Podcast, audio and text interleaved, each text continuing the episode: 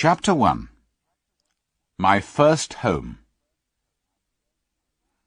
The first place I can remember well was a pleasant field with a pond of clear water in it. Trees made shadows over the pond, and water plants grew at the deep end. On one side was another field, and on the other side we looked over a gate at our master's house which stood by the roadside. At the top of our field were more tall trees, and at the bottom was a fast-running stream. While I was young, I lived on my mother's milk. But as soon as I was old enough to eat grass, my mother went out to work during the day and came back in the evening. There were six other young horses in the field, although they were older than I was. We all galloped together round the field and had great fun. But sometimes the others would kick and bite. They are young farm horses, and haven't learned how to behave, my mother told me. You are different. Your father is well known, and your grandfather twice won the most important race at Newmarket. Your grandmother was quiet and gentle, and you have never seen me kick or bite, have you? I hope you will grow up to be gentle and a willing worker, and never bite or kick. I have never forgotten my mother's advice. She was a clever and sensible old horse. Her name was Duchess, but our master often called her Pet. He was a good, kind man, and my mother loved him very much. Whenever she saw him at the gate, she trotted across. He used to pat her and say, Well, old pet, and how is your little darky? I was a dull black colour, so he called me Darky. He sometimes brought a piece of bread for me, or a carrot for my mother, and I think we were his favourites. When I was two years old, something happened which I have never forgotten. It was early spring, and there was a light mist over the trees and fields. I and the other young horses were feeding at the lower end of the field when we heard the distant cry of dogs. The oldest among us lifted his head to listen. There are the hounds, he said, and immediately raced off. The rest of us followed him to the top of the field, where we could see several fields beyond. My mother and another old horse were standing near. They've found a hare, said my mother, and if they come this way, we shall see the hunt. Soon the dogs were all racing down the field next to ours, making a loud yo, yo, yo, yo sound at the top of their voices. After them came men on horses, some in green coats, and all galloping as fast as they could. Suddenly the dogs became silent, and ran around with their noses to the ground. They've lost the smell of the hare, said the old horse. Perhaps it will escape. But the dogs began their yo, yo, yo, yo again, and came at full speed towards our field. Just then, a hare, wild with fear, ran towards the trees. The dogs jumped over the stream and ran across the field, followed by the huntsman. Six or eight jumped their horses over the stream, close behind the dogs. Before the hare could get away, the dogs were upon her with wild cries. We heard a terrible scream, and that was the end of the hare. One of the men picked her up and held her by the leg. she was covered in blood. But all the huntsmen seemed pleased. I was so greatly surprised that at first I did not see what was happening by the stream. But when I did look, I saw a sad sight.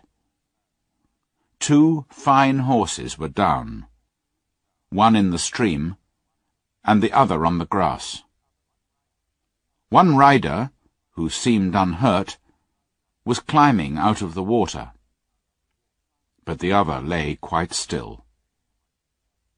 His neck is broken, said my mother. I can't understand why men are so fond of this sport. They quite often hurt themselves and ruin good horses, all for one hare that they could get more easily some other way. But we are only horses, and don't know why men do these things. They carried the dead rider to our master's house. And I heard afterwards that it was George Gordon, the only son of a local landowner, and a fine young man. A man from the village came to look at the black horse on the grass. The animal was in great pain, and one of his legs was broken. The man began to feel the horse all over. Then he shook his head. Someone ran to our master's house and came back with a gun. Soon after, there was a loud bang and a terrible cry. Then all was still. The black horse did not move again. My mother was very unhappy. I've known that horse for years, she said. His name was Rob Roy. He was a good, brave horse. She never went near that end of the field again. Not many days after, we heard the church bell, and saw a long, strange black carriage pulled by black horses. They were taking the body of young George Gordon to the churchyard to bury him. He would never ride again. I never knew what they did with Rob Roy, but it was all for one little hare.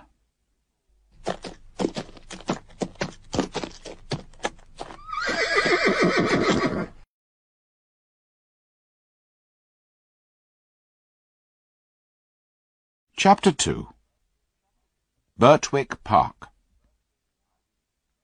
I was beginning to grow handsome.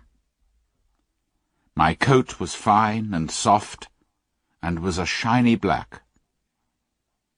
I had one white foot, and a pretty white star on my forehead. When I was four years old, Mr. Gordon came to look at me. He looked closely at my eyes, my mouth, and my legs, and then I had to walk and trot and gallop for him.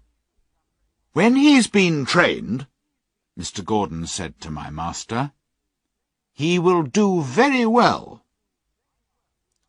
My master liked to train his horses himself before selling them, and the next day my training began. To train a horse is to teach him to wear a saddle and to carry a man, woman, or child on his back.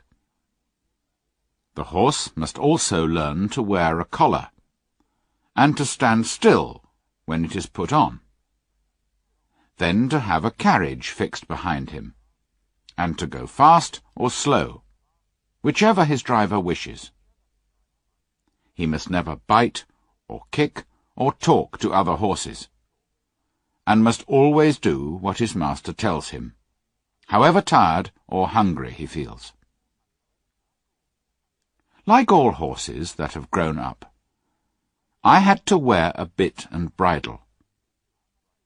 A bit is a great piece of cold, hard metal, as thick as a man's finger, which is pushed into a horse's mouth between his teeth and over his tongue with the ends coming out at the corners.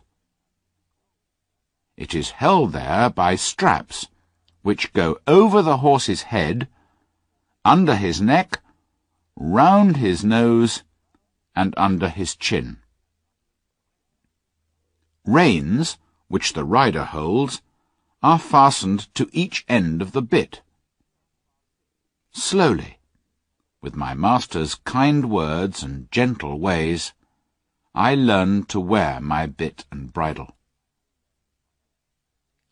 Next there was the saddle. My master put it on my back very gently, then fixed the straps under my body, speaking quietly to me all the time.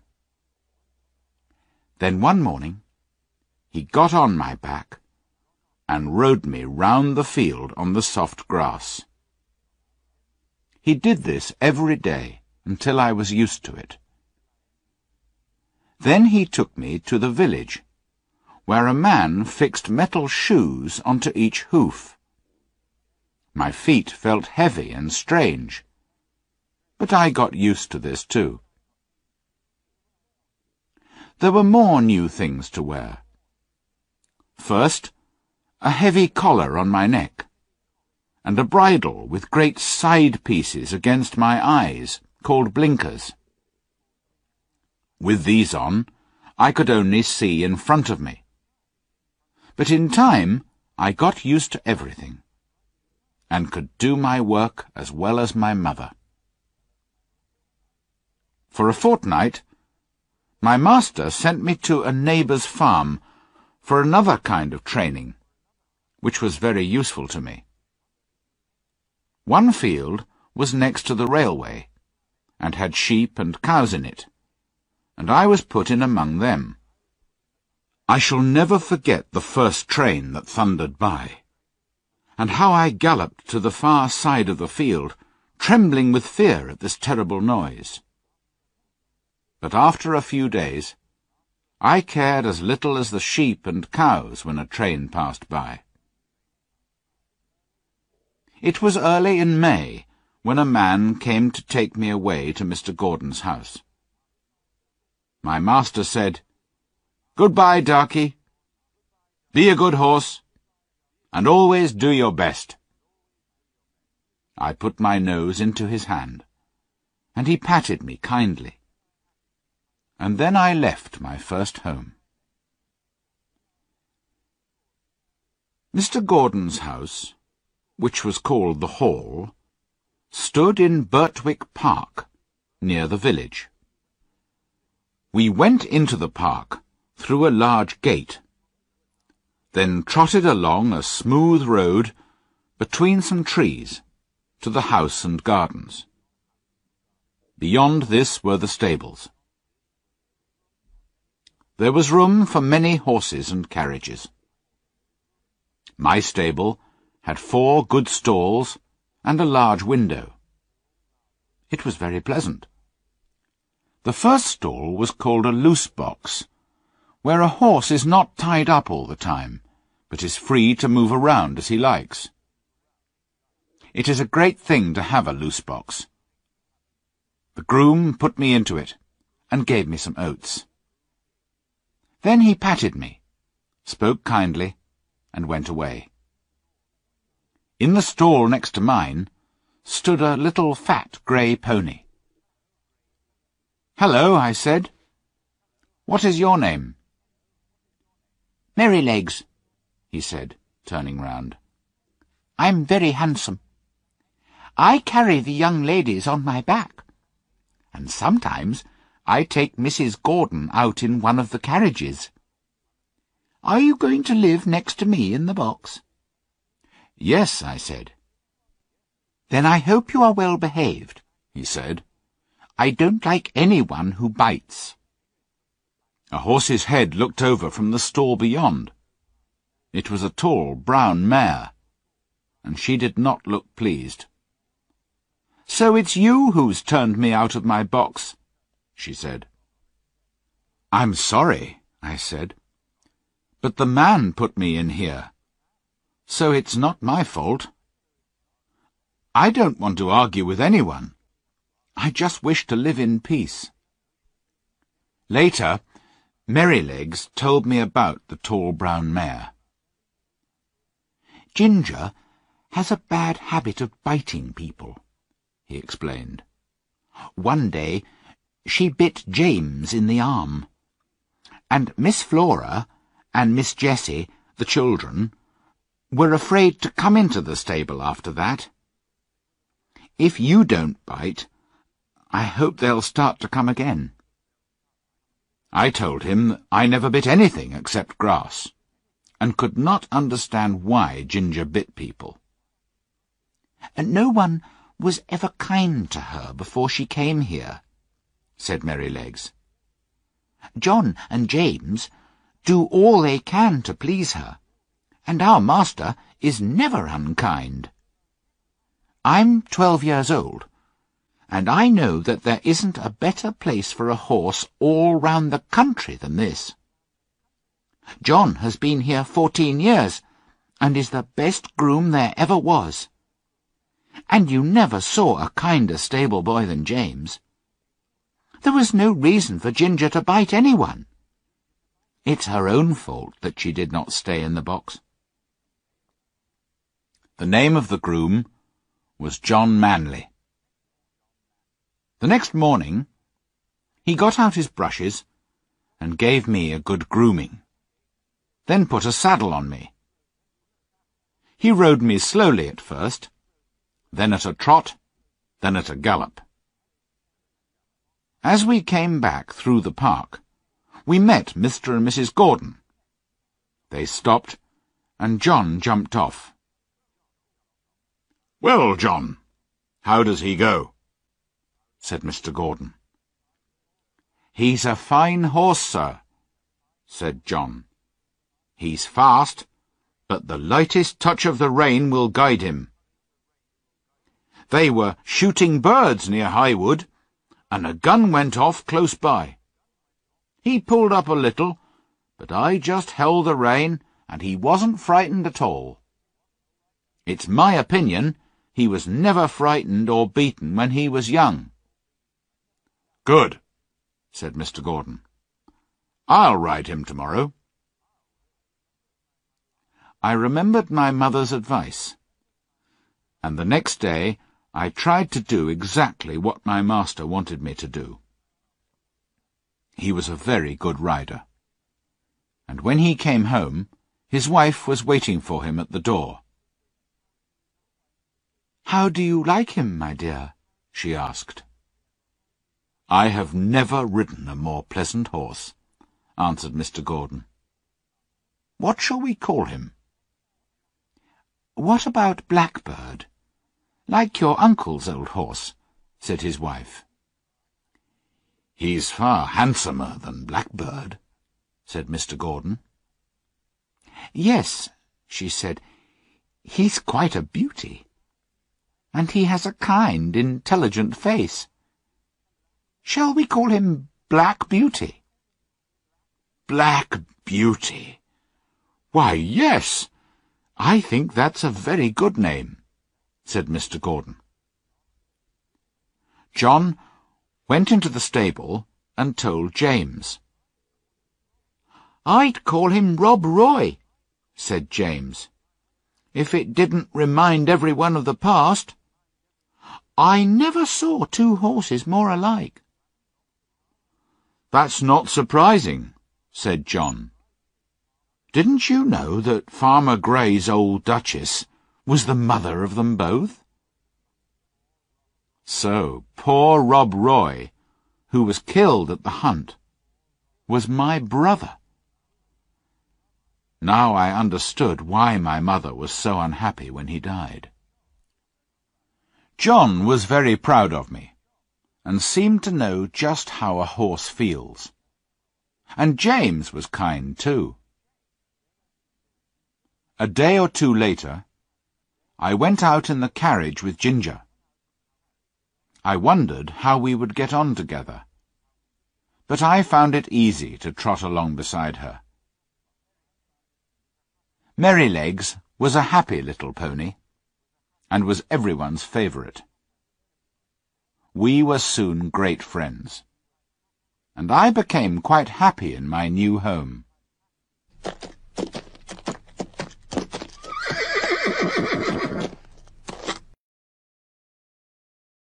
Chapter 3 Ginger's Story What more could I want? Freedom. For the first four years of my life, I had a large field where I could gallop around at full speed, with no straps, no bit, and no blinkers. Now I stood in a stable night and day, except when I was wanted for work. And sometimes when John took me out, I felt so strong, so full of life, that I wanted to jump or dance. Calm down, boy, he would say. Then, as soon as we were out of the village, he would let me trot fast for a few miles. Some grooms punished a horse for getting too excited, but not John. He knew how to control me with only the sound of his voice, and I was very fond of him. Sometimes we did have our freedom in the field for an hour or two. This was on fine Sundays in the summer, because the carriage never went out on Sundays. It was wonderful. The grass was cool and soft to our feet, and the air was so sweet. And we could gallop, or lie down, or roll over on our backs, or do what we liked. One day, Ginger asked me about my old home and my training. When I finished telling her, she said, Life has been different for me. I was taken from my mother when I was young, and there was no kind master like yours to look after me. I had a bad time when I was trained. Several men caught me in a corner of the field, and one held my nose so hard that I could only just breathe. Then another pulled my mouth open to put the bit in, and I was pulled along and beaten from behind. They didn't give me a chance to understand what they wanted. The old master, Mr. Ryder, knew about horses, but he gave up most of the business to his son, who was tall and strong, but not gentle. They called him Samson, and he said that no horse could throw him out of the saddle. One day he made me run round the field on a long rein until I was very tired and miserable. The next morning he did the same again. Then he put a saddle and bridle on me, and a new kind of bit into my mouth. The new bit was very painful, and I pulled away and stood up on my back legs, which made him very angry. He stayed in the saddle and beat me with a whip. But after a long and terrible battle, I threw him off and galloped to the other end of the field. I watched him go into the stable, but no one came to fetch me. Time went on, and the sun was very hot. I was hungry and very thirsty. At last, just as the sun was going down, the old master came out with some oats. He spoke kindly, and held out the oats for me to eat, then patted me gently, and looked at the blood on my sides where Samson had whipped me. Poor girl, he said, then led me to the stable. Samson was there. Keep out of the way, said the master. You've done a bad day's work for this horse, with your bad temper. A bad-tempered man will never make a good-tempered horse. He led me into my box and took off my saddle and bridle. Then he called for some warm water and gently cleaned the blood from my sides. After that, he often came to see me. But a man called Joe went on training me. He was quiet and thoughtful, and I soon learned what he wanted. After my training, Ginger went on, I was bought by a dealer to match another horse of my colour. But then we were sold to a man in London, who drove us with a bearing rein. A rein to hold our heads up unnaturally high, and to keep them there for hours and hours, until the pain was terrible. We had to wear two bits instead of one, and mine was so sharp that it made my mouth bleed. Sometimes we waited for hours, while our master or mistress was at parties or the theatre. And if we weren't patient, the driver would whip us.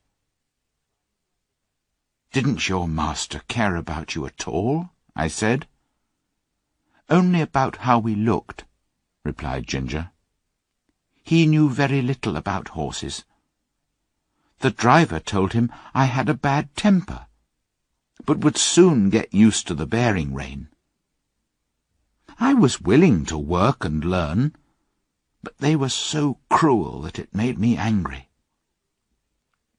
Then I broke away from the carriage one day, and that was the end of that place. I was sold to another man, but he had a groom as bad-tempered as Samson. He hit me across the legs with his stable brush if I didn't move quickly. I hated him, and one day when he made me angry, I bit him. He never came into my stall after that, and I was soon sold again. A dealer heard of me, and said he thought he knew one place where I should do well. It's wrong for a fine horse to go bad like that, he said. And I was brought here, not long before you came. Of course, it's very different here. But who knows how long it will last?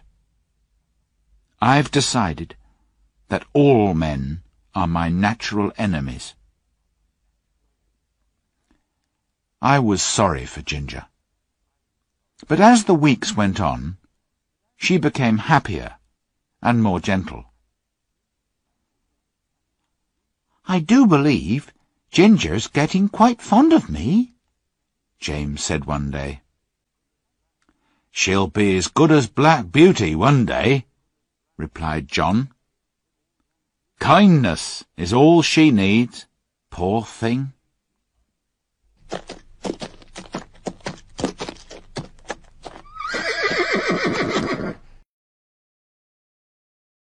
Chapter 4 Kindness and Cruelty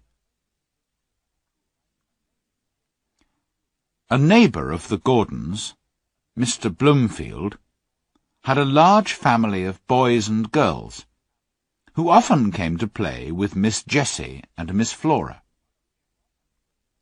One of the girls was the same age as Miss Jessie.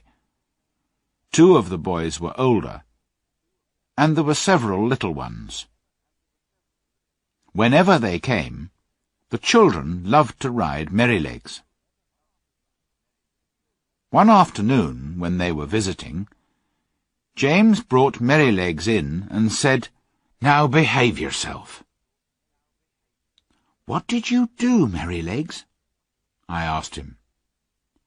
Those young people didn't seem to know when I was tired, he said. So I just threw them off backwards. It was the only thing they could understand. You threw the children off? I said. Oh, no. Did you throw Miss Flora or Miss Jessie? No, of course not. I'm quiet and careful with them, and with the little ones. I'm the best friend and riding teacher those children have. It's not them, it's the boys, he said. The other children rode me for nearly two hours. Then the boys rode me, one after the other, for an hour, hitting me with a stick. I didn't get annoyed, but I did get tired, so I stopped once or twice to let them know. But boys think a horse is like a machine, and can go on as long and as fast as they want it to. They never think that we get tired. As one was whipping me, I stood up on my back legs, and he fell off. He got on again, and I did the same. Then the other boy tried, and I put him down on the grass. They're not bad boys, and don't mean to be cruel, but they have to learn. When they told James, he was angry to see those big sticks, and told the boys not to use them again. I would give those boys a good kick, said Ginger. I know you would, said Merrylegs. But they expect me to look after those children, and they expect me to be good-tempered, and I will be. You never had a place where they were kind to you, Ginger, and I'm sorry for you. But good places make good horses, and I wouldn't make our people angry for anything. If I started kicking people, they would very quickly sell me, perhaps to someone cruel. I hope that never happens. I often wondered why Sir Oliver, the oldest horse in the stable, had so short a tail, only about twenty centimetres long. And one day I asked him, Did you have an accident? It was no accident, he said angrily. My long and beautiful tail was cut off when I was a young horse. At that time, some owners thought it was fashionable. How terrible, I said. Yes, terrible and cruel, said Sir Oliver. Now, I can never brush the flies off my sides or back legs, and all because of fashion. Some owners cut off the tails of their dogs to make them look brave, or cut their pretty little ears to make them look fashionable. They don't cut off the ends of their children's ears, do they? Why do they think it's all right to do these things to their animals?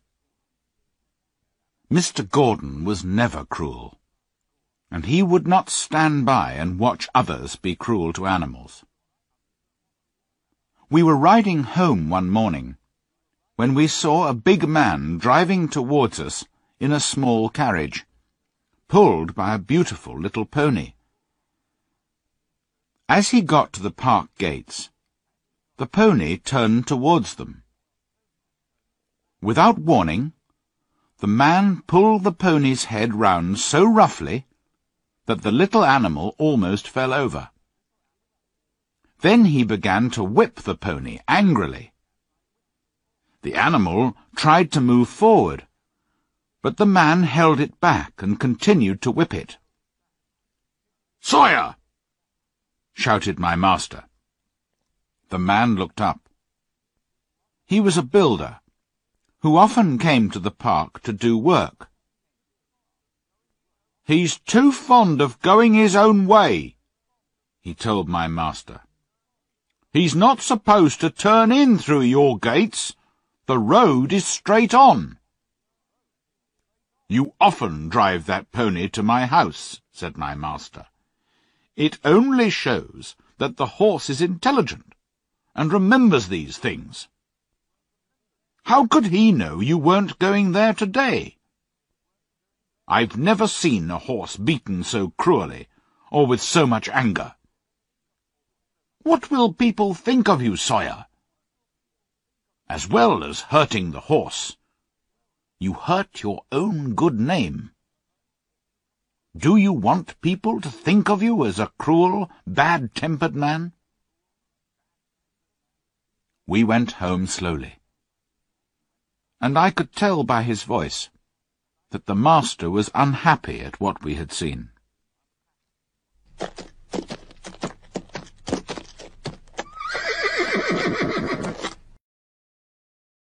Chapter 5 The Storm. One day in the autumn, my master had to go to a distant town on business. John harnessed me to the carriage, and the three of us went off. There had been a lot of rain, and the wind was very strong. When we came to the river, the water was so high it nearly reached the wooden bridge, and many of the fields were under water.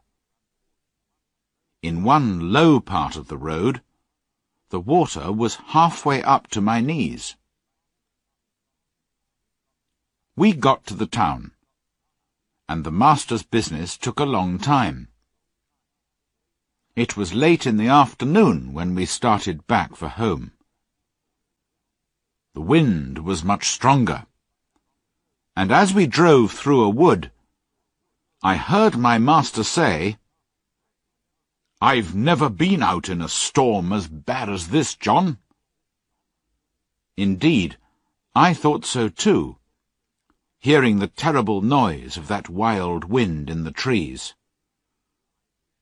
I wish we were out of this wood, said my master. Yes, sir, agreed John. We don't want one of those branches coming down on top of us. But just as he finished speaking, there was a great noise of wood breaking, and a big tree came crashing down through the other smaller trees, and fell across the road right in front of us. I was very frightened, and I stopped immediately but I didn't turn round or try to run away. John jumped out and quickly ran to my side. What can we do now, John? said my master. We can't drive over the tree or get round it, sir, said John. We'll have to go back to the crossroads and take the longer road round to the wooden bridge. It will make us late, but the horse isn't tired. It was nearly dark when we got to the wooden bridge. We could see water over the middle of it. But this often happened when the river was high.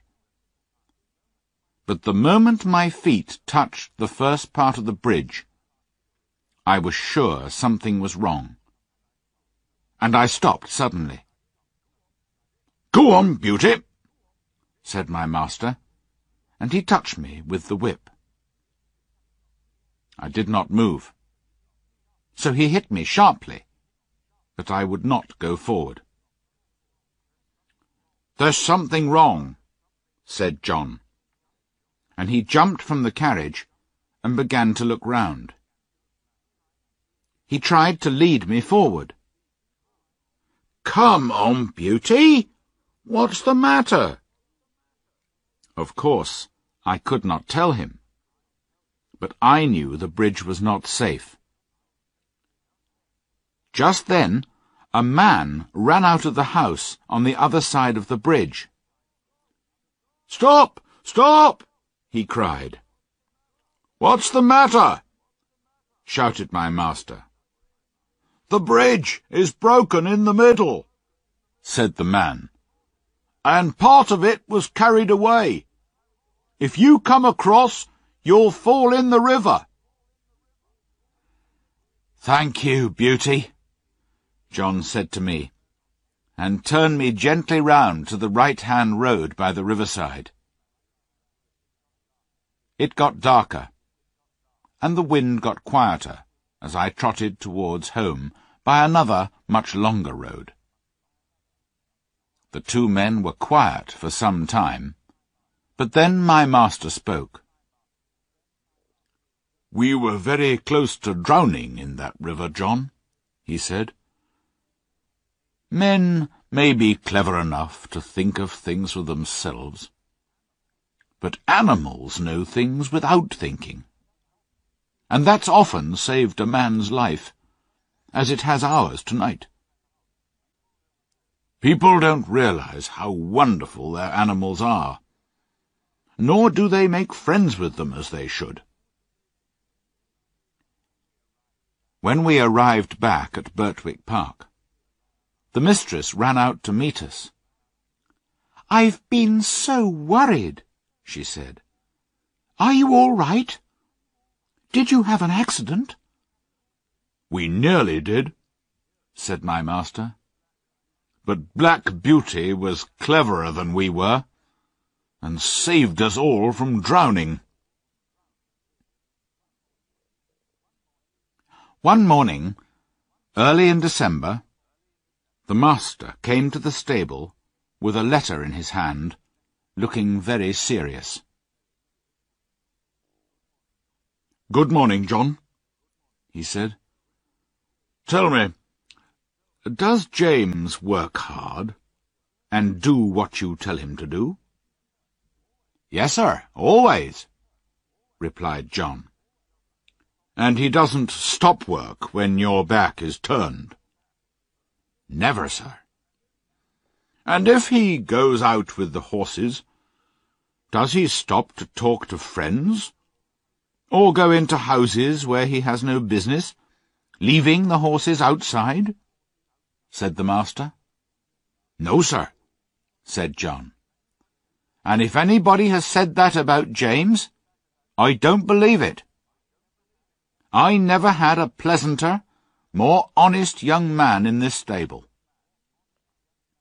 The master smiled, and looked across at James, who was standing by the door. James, I'm glad John's opinion of you agrees with my own, he said. I've had a letter from my wife's brother, Sir Clifford Williams. He wants me to find him an honest young groom who knows what he's doing. The man who drives his carriage is getting old, and needs a young man who will work with him and be able to do his job one day. How old are you? Nineteen next May, sir, said James. That's young. What do you think, John? It is young, sir, said John. But he's tall and strong. He doesn't have much experience of driving, but he has a light touch and a quick eye. Well, James, said the master, talk to your mother at dinner time, and let me know what you want to do. A few days later, it was agreed that James would go to Clifford Hall in a month, or six weeks, and for the next few weeks he drove the carriage. We went in and out of town, through busy streets, and to the railway station, where the road was narrow, and there were lots of other carriages hurrying to and from the station. Then my master and mistress decided to visit some friends who lived about seventy-five kilometres from our home. You can drive us, James, said my master.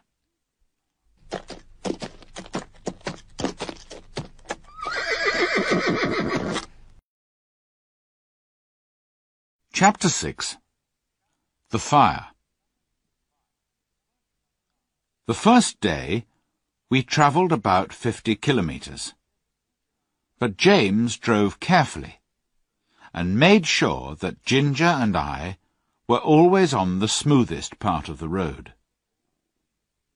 It was evening when we reached the hotel where we were going to stay that night.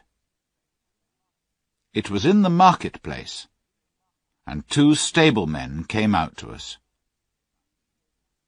The chief stableman was a pleasant old man, and he led me into a long stable with six or eight stalls in it, and two or three horses. The younger man brought in Ginger, and James watched while we were groomed. I thought I was quick, James told the old stableman, but you're quicker than anyone.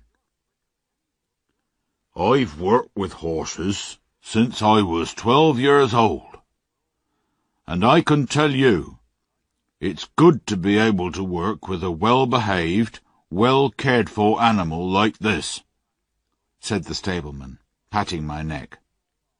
Who is your master? Mr. Gordon of Birtwick Park, said James. I've heard of him, said the stableman. He's a good judge of horses, and the best rider in this part of the country.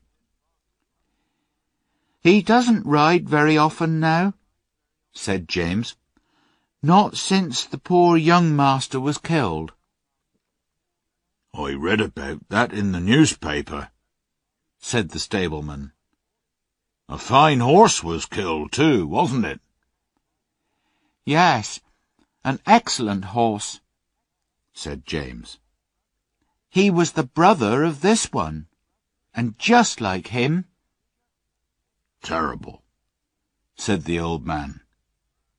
It was a bad place to jump, wasn't it?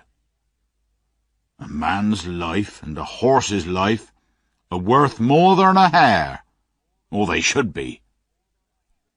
Later that evening, the younger stableman brought in another horse, and a young man with a pipe in his mouth came into the stable to talk to him.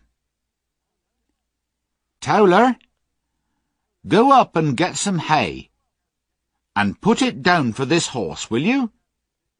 said the stableman. But put down your pipe first. All right, said the other man, and went up a ladder and through a little door.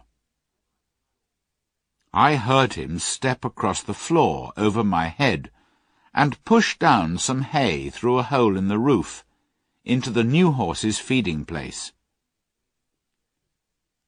James came in to look at us before he went to bed, and then the door was locked.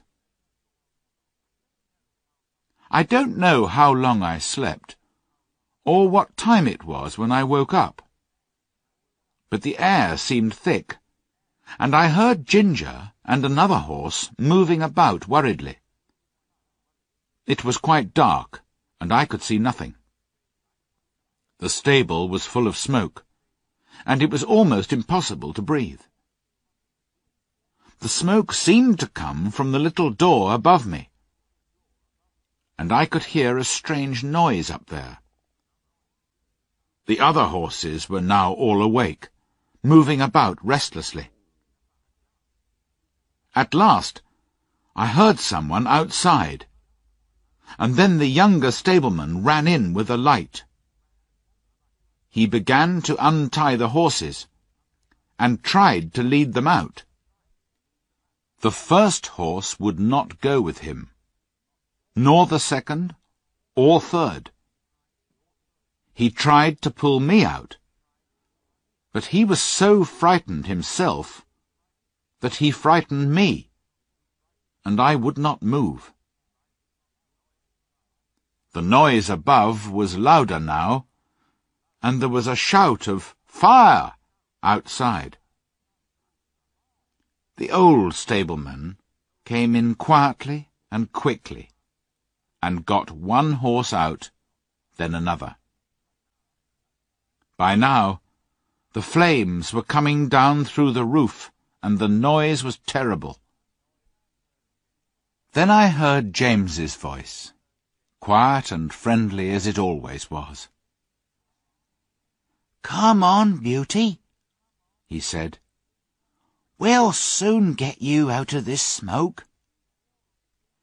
He took off his scarf and tied it over my eyes, then led me out, patting me all the time. He took the scarf off, then shouted, Take this horse, somebody, while I go back for the other.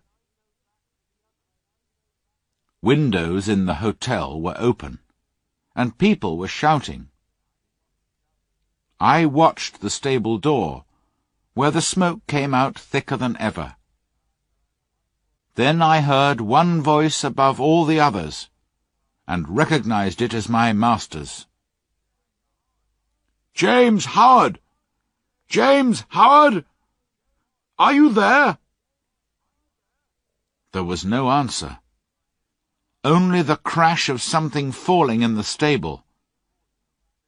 But the next moment, I saw James coming through the smoke, leading Ginger with him. My brave boy, said the master. Are you hurt?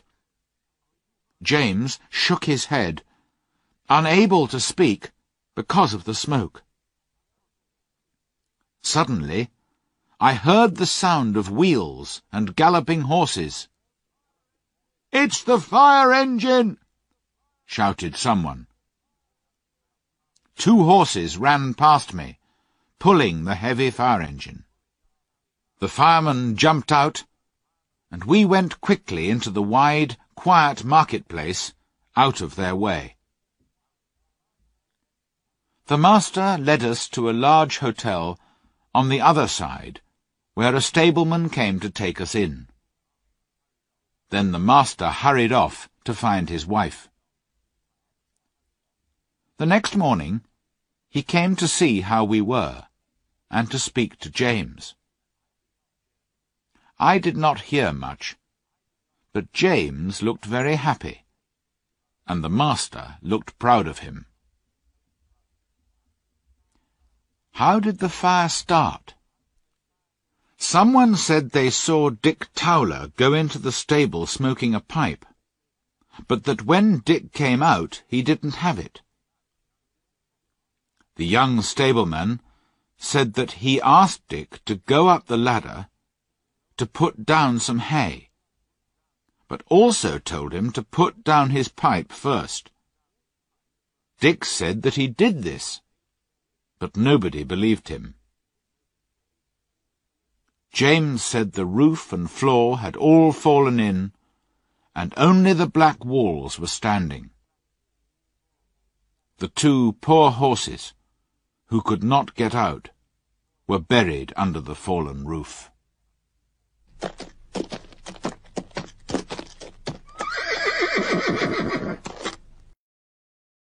Chapter 7 Joe Green the rest of our journey was very easy. And the next evening we reached the house of our master's friend, where a groom took us to a comfortable stable.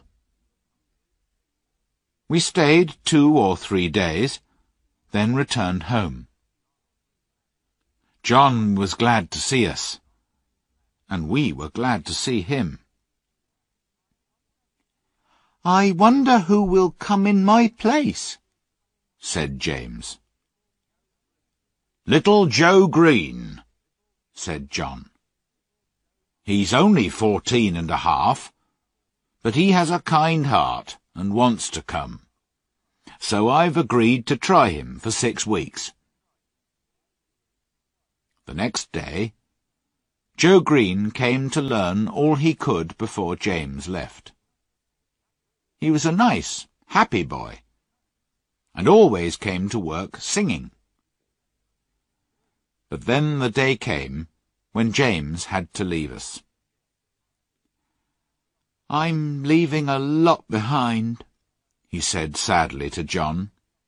My mother, and you, a good master and mistress, and the horses. And I shan't know anybody at the new place.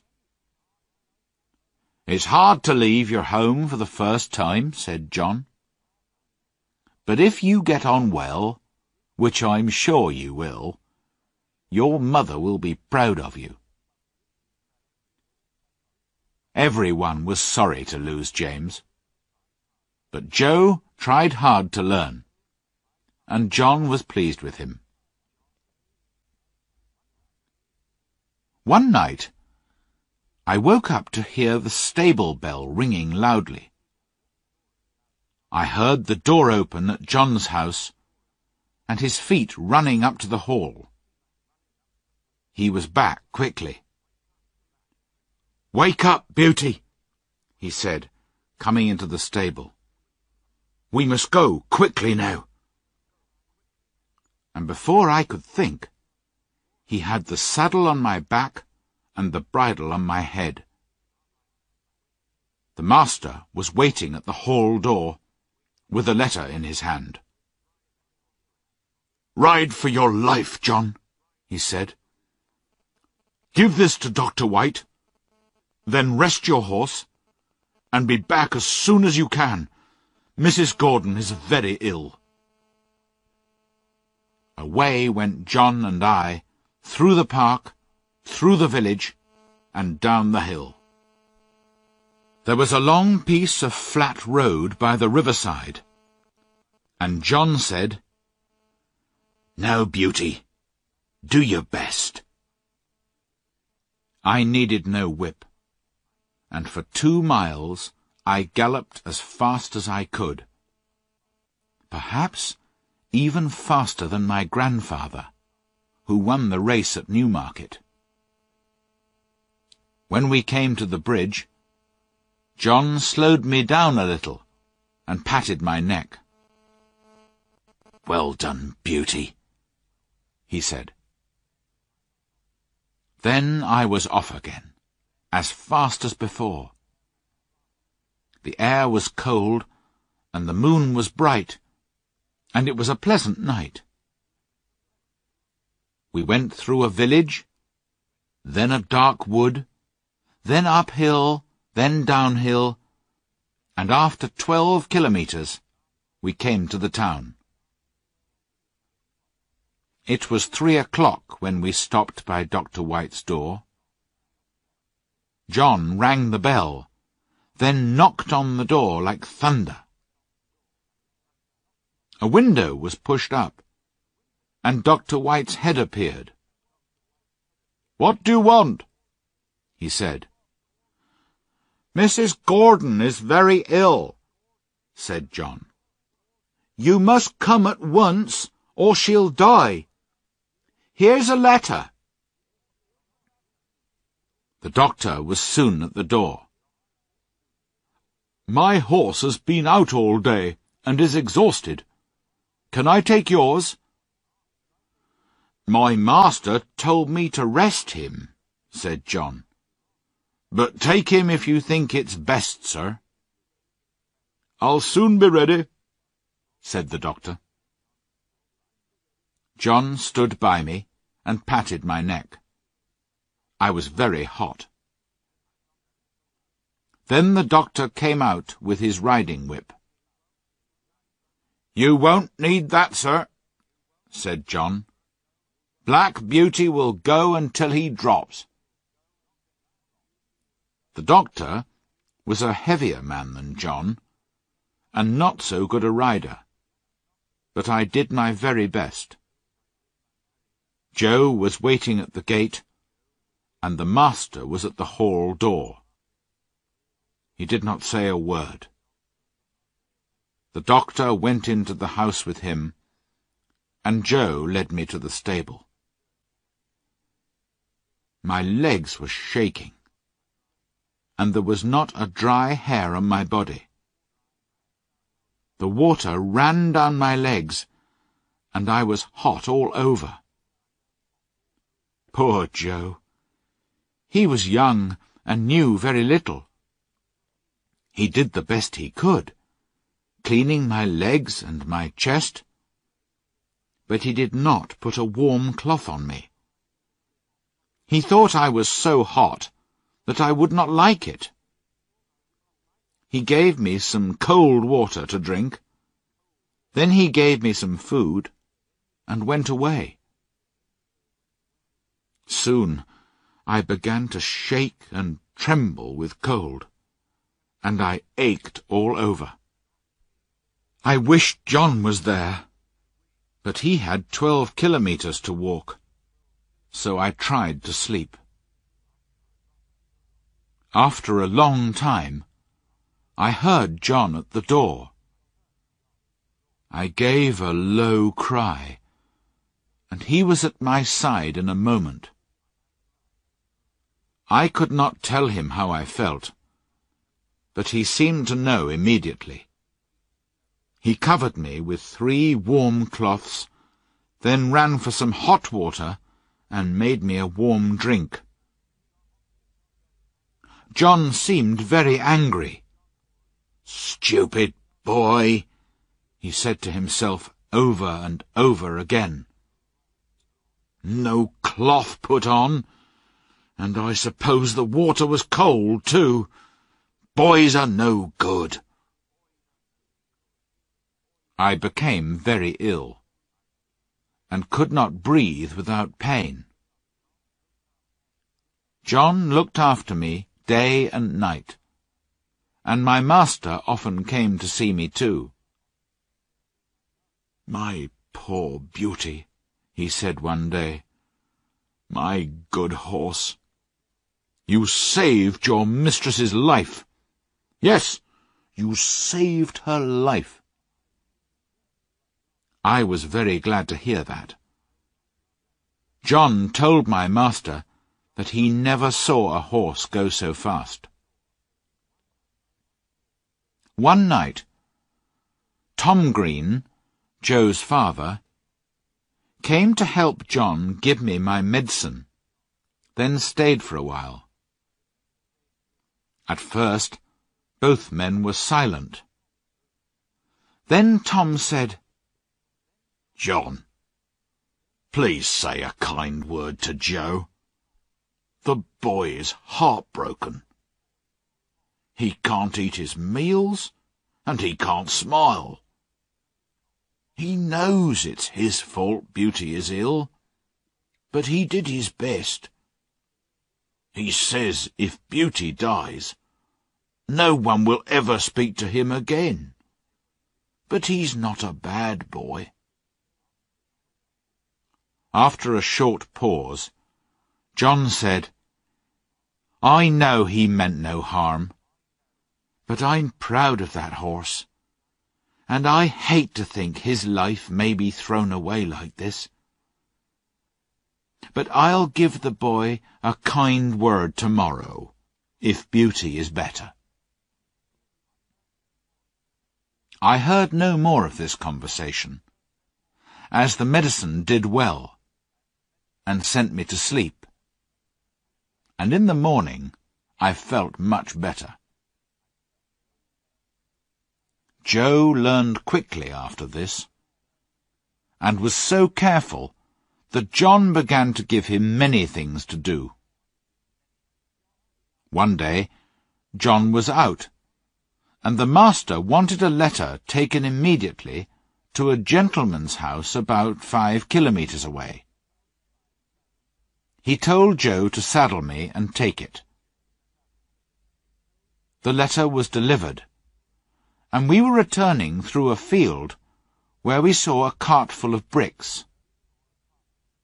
They were so heavy that the wheels of the cart were half buried in the soft ground and the horses could not move the cart at all. The man leading the horses was shouting and whipping them without stopping. Don't whip the horses like that, Joe shouted at him. The wheels are half buried and won't move. I'll help you take some bricks out to make the cart lighter. Mind your own business, said the man angrily. He was in a terrible temper, and more than half drunk. Joe turned me, and we galloped towards the house of the brickmaker, Mr. Clay. Joe knocked on the door. the door opened. Hello, young man, began Mr. Clay. There's a man in your field whipping two horses to death, Joe told him, his voice shaking with anger. I told him to stop, but he wouldn't. I offered to help him lighten the cart, but he refused. I think he's drunk. Please go, sir. I will, said the man, and hurried off. When we got home, Joe told John all about it. You did the right thing, said John. Many people would ride by and say it was none of their business. But cruelty is everybody's business. Just before dinner, the master sent for Joe. The drunken man was accused of cruelty to horses, and Joe was wanted to tell his story to the police. I'll tell it gladly, said Joe. We heard afterwards that the poor horses were so exhausted and so badly beaten that the man might have to go to prison. Joe came across and gave me a friendly pat. We won't allow cruelty, will we, old friend? he said. And he seemed to have grown up suddenly.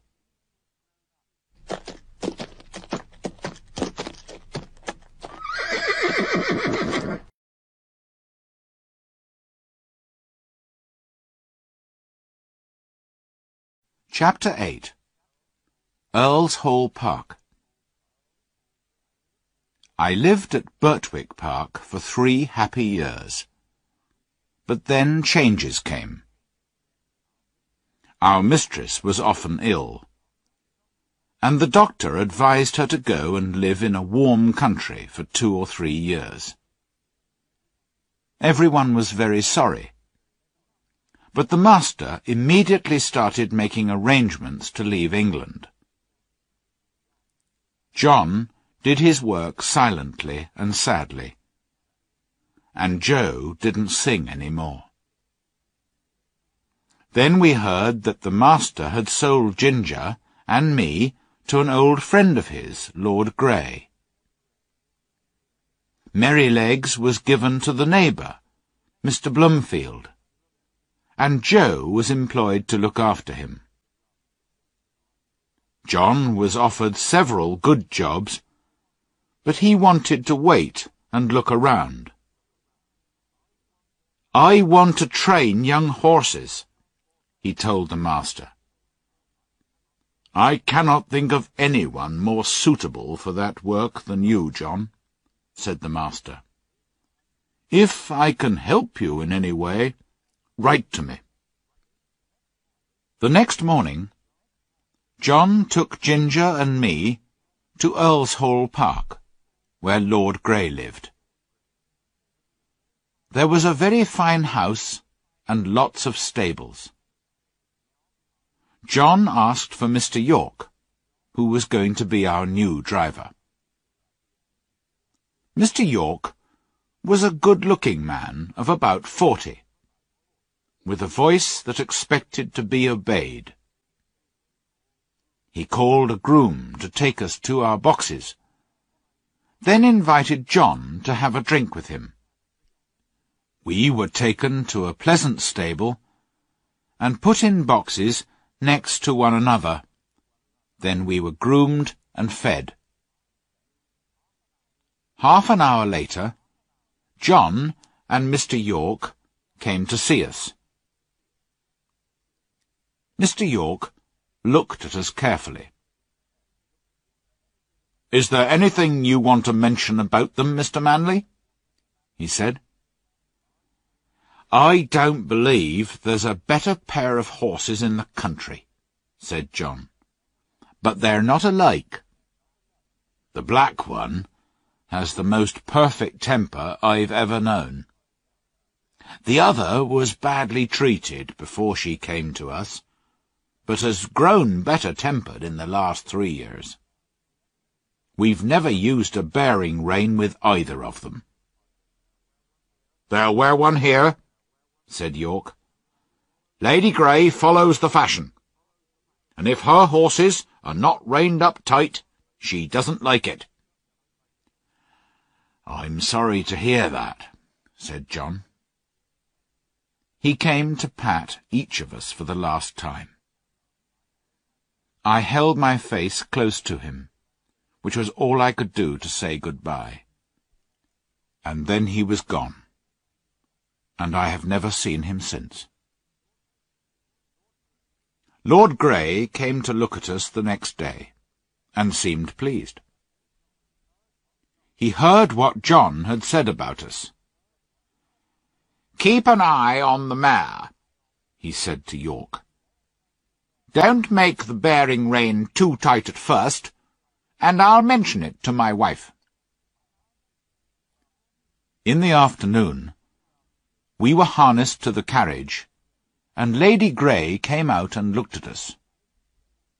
She was a tall, proud-looking woman, and did not look pleased, but she said nothing, and got into the carriage.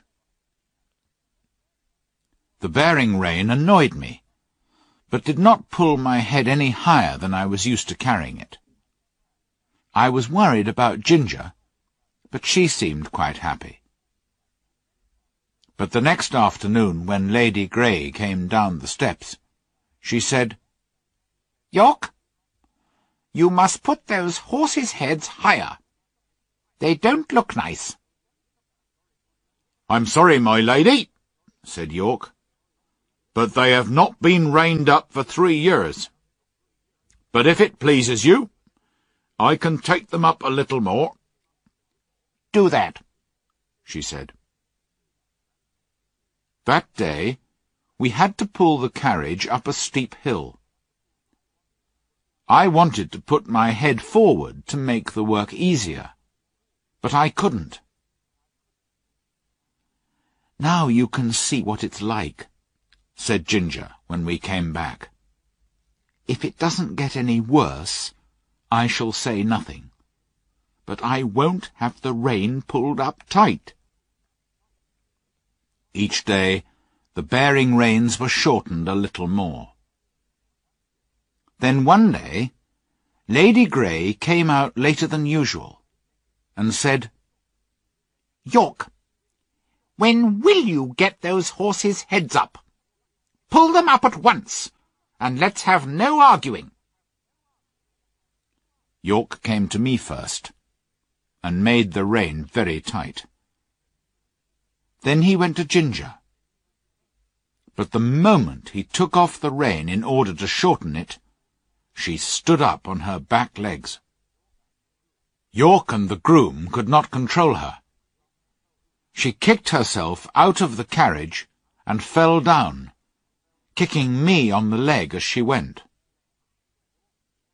York sat on her head to keep her still and shouted, Let the black horse out! Undo the carriage! Cut the harness! The groom cut me out of the harness and hurried me back to my box, then ran back to York. I was angry and my leg hurt, and I felt that I wanted to kick the first person who came near me. Soon after, Ginger was led in by two grooms. York was with her, and came to look at me. I knew those bearing reins would cause trouble, he said to himself.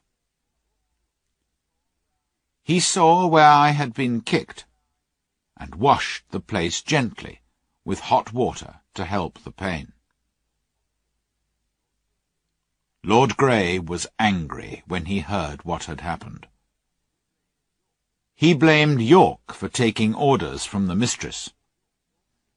And York said that he would take orders only from Lord Grey himself from now on. But things went on the same as before. Except that Ginger was never put into the carriage again. I pulled it with a horse called Max, who was used to the tight rein.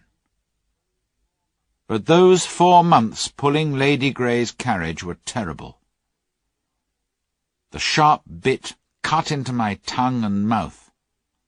The rein hurt my neck and made it difficult to breathe, and I felt tired and very miserable.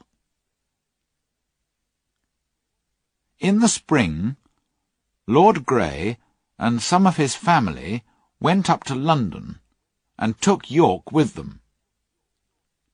Two daughters remained at the Hall. Lady Harriet never went out in the carriage, and Lady Anne preferred riding on horseback with her brother or cousins. She chose me for her horse, and I enjoyed these rides, sometimes with Ginger, sometimes with Lizzie, a horse liked by the young gentleman. There was a gentleman called Blantyre staying at the Hall, who always rode Lizzie, and was so pleased with her that Lady Anne wanted to try her. I don't advise it, said Blantyre. She's too easily frightened for a lady to ride. My dear cousin, said Lady Anne, laughing, I've been riding horses since I was a baby, and have followed the hounds many times. Now help me up. So Blantyre helped her into the saddle, then climbed on me. Just as we were moving off, Lady Harriet asked for a message to be taken to Dr. Ashley in the village. The village was about two kilometres away and the doctor's house was the last one in it. Blantyre got off to open the gate for Lady Anne, but she said, I'll wait here for you. He went off, and we waited. There was a field with an open gate on the opposite side of the road. And at that moment some young horses came trotting out. They were wild and excited. And there was a boy behind them waving a large whip. Suddenly, one of the young horses ran across the road and banged into Lizzie's back legs.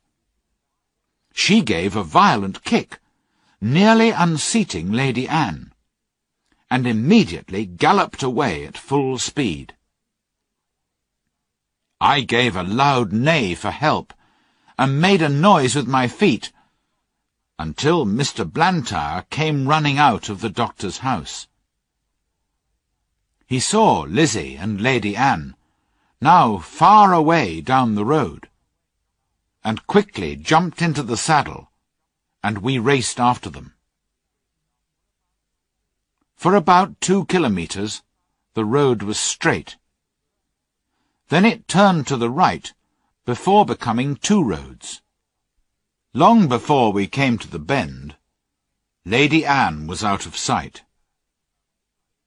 Which way had she gone?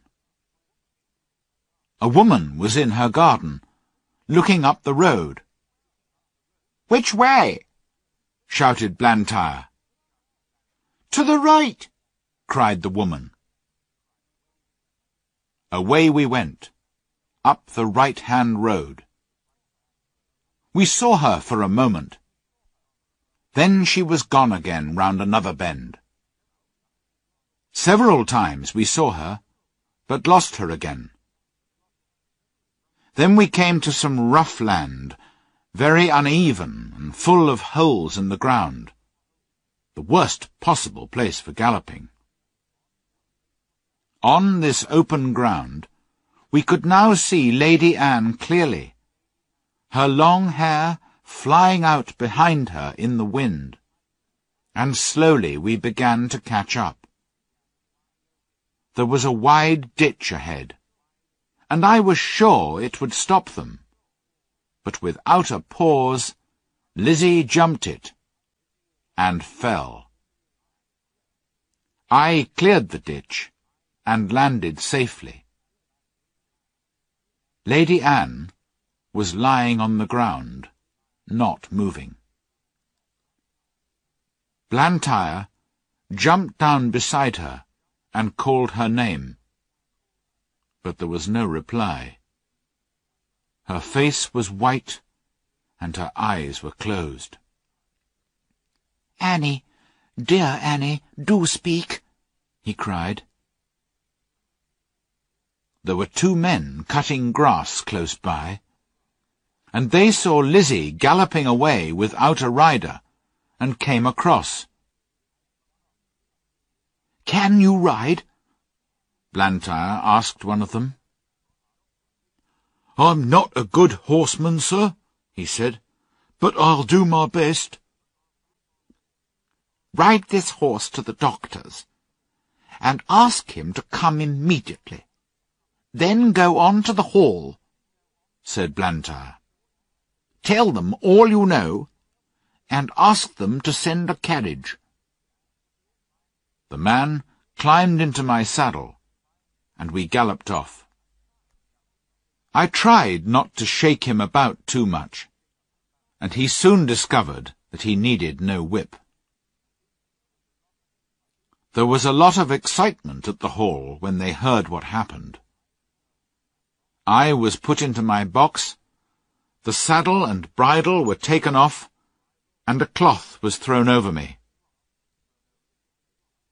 Two days later, Blantyre came and patted me. You did well, he said. I'm sure you knew Annie was in danger. She must ride only you from now on. From this, I knew that my young mistress was out of danger, and would soon be able to ride again.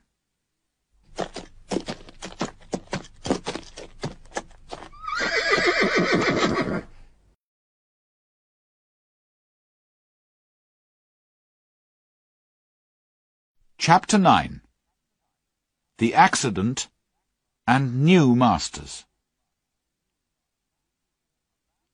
A man called Reuben Smith looked after us while York was in London. He was gentle and clever with horses, and an excellent driver. But he had one fault. He sometimes drank too much. For weeks or months he was all right. But then, without warning, he would begin to drink heavily and behave badly. But he was a useful man, so York had kept quiet about Smith's drinking, saying nothing to Lord Grey. Then one night Smith drove some ladies and gentlemen home from a party, and was so drunk that he could not hold the reins. York could not hide this, and Lord Grey told Smith to leave. However, some time later, York spoke again to Lord Grey, who was very kind-hearted, and he took Reuben Smith back. Smith promised never to get drunk again, and kept his promise and because of this, he was told to look after the stables while York was away. One day, the carriage needed some repairs, so it was arranged that Smith would take it to town, leave it at the carriage-maker's, and then ride me back again. Mr. Blantyre wanted to go to the station, so he went with us. At the station, Mr. Blantyre gave Smith some money and said, Take care of Lady Anne, Reuben, and don't let anyone else except her ride Black Beauty. We left the carriage at the maker's, and Smith rode me to the White Lion Hotel. He told the stableman to give me some food and have me ready for four o'clock. One of my front shoes was loose, but the stableman did not see it until four o'clock. Smith came back at five, and said he would now leave at six, because he'd met some old friends. The stableman told him about the loose shoe. It'll be all right until we get home, said Smith. He finally came back at nine o'clock, shouting loudly, and in a very bad temper.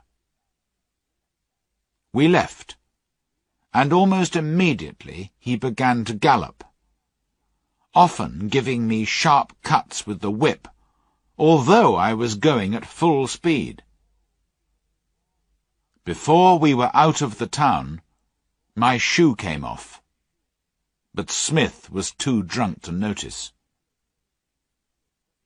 It was very dark, and on the rough road at that speed, my foot was soon cut and bleeding from the sharp stones. I could not go on. The pain was too great, and I fell violently on both my knees. Smith was thrown off. He tried to get up, but couldn't. Then he lay still. I could do nothing but wait. It was nearly midnight when I heard a horse's feet and the wheels of a carriage. I neighed loudly, and was very happy to hear an answering neigh from Ginger, and men's voices. Then the carriage came out of the darkness and stopped. Two men jumped down beside Smith. It's Reuben, said one. And he's not moving, Robert. He's dead, said Robert, touching Smith. His hands are cold, and his head is covered with blood. They looked at me and saw my cut knees. The horse has been down and thrown him, said Robert. He tried to lead me forward, but I almost fell again. He's bad in the foot, too. No wonder he went down.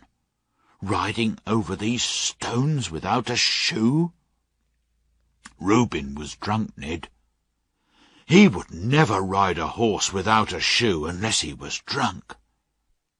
Ned took Smith's body back in the carriage, and Robert tied his handkerchief round my foot and led me slowly home. No one blamed me for the accident. The owner of the White Lion Hotel said that Reuben Smith was drunk when he left. But I had to leave Earlshall, and so did Ginger. For a month or two, I was allowed to live out in a field, and one day Ginger was brought in to join me. She had been ruined by the hard riding of Lord Grey's son, and after twelve months' rest she was going to be sold. And although my knees got better, they looked very ugly, and so I was no longer suitable for a fashionable family. It was very pleasant being in the field with Ginger, but one day Robert came in and took me away. We were both very sad to say good-bye to each other, Ginger and I. I was sold to a man in Bath, who kept many horses and different kinds of carriages for hire. I was a job horse, and all kinds of people hired me. Some were good drivers, others were very bad. Then one man persuaded my master to sell me to a friend of his, who wanted a safe, pleasant horse for riding. And so, that summer, I was sold to Mr. Barry. Mr. Barry knew very little about horses, but he hired a comfortable stable for me, and a man called Filcher to look after me. He ordered the best oats, and plenty of other good food for me to eat too. For a while, all went well. But then there seemed to be fewer oats and more grass in my meals. The grass food, though very good, was not enough to keep me strong and healthy. However, I could not say anything, and it went on for about two months. Then one afternoon, my master rode into the country to see a friend, a gentleman farmer who knew about horses, and who looked very closely at me. Your horse doesn't look as well as he did when you first had him, Barry, he said, feeling my neck and shoulders. See how wet and warm he is, after just a gentle ride. My groom says that horses are never in good condition in the autumn, said my master. But this is only August, said the farmer. With your light work and the good food, he shouldn't be like this. I don't know who eats your oats, my friend, he went on but I doubt that your horse gets any of them. I advise you to watch your groom more closely. Oh, how I wanted to speak! I wanted to tell my master where his oats went to. My groom came every morning at six o'clock, bringing his little boy with him. The boy carried a basket and went into the room where the oats were kept. I would see them filling a bag with oats and putting the bag into the basket. Five or six mornings after the visit to the farmer, the boy left the stable with his basket of oats, but came back soon after looking frightened, with two policemen holding his arms. Show me where your father keeps the food for his chickens, one policeman said to the boy. The boy began to cry, but there was no escape. Moments later, the policeman found another empty bag, like the one in the boy's basket, and they took Filcher away with them. That was the last I ever saw of him. Another groom was employed. But he was very lazy about cleaning, and I became thin and unhealthy from standing in a wet, dirty stable. After all this trouble with grooms, Mr. Barry decided to stop keeping a horse, and I was sent to a horse fair, a place where hundreds of horses were bought and sold and more lies were told, I think, than in any other place in the country. That day I was lucky. I was bought for twenty-five pounds by a man called Jeremiah Barker, but everyone called him Jerry, and I shall do the same.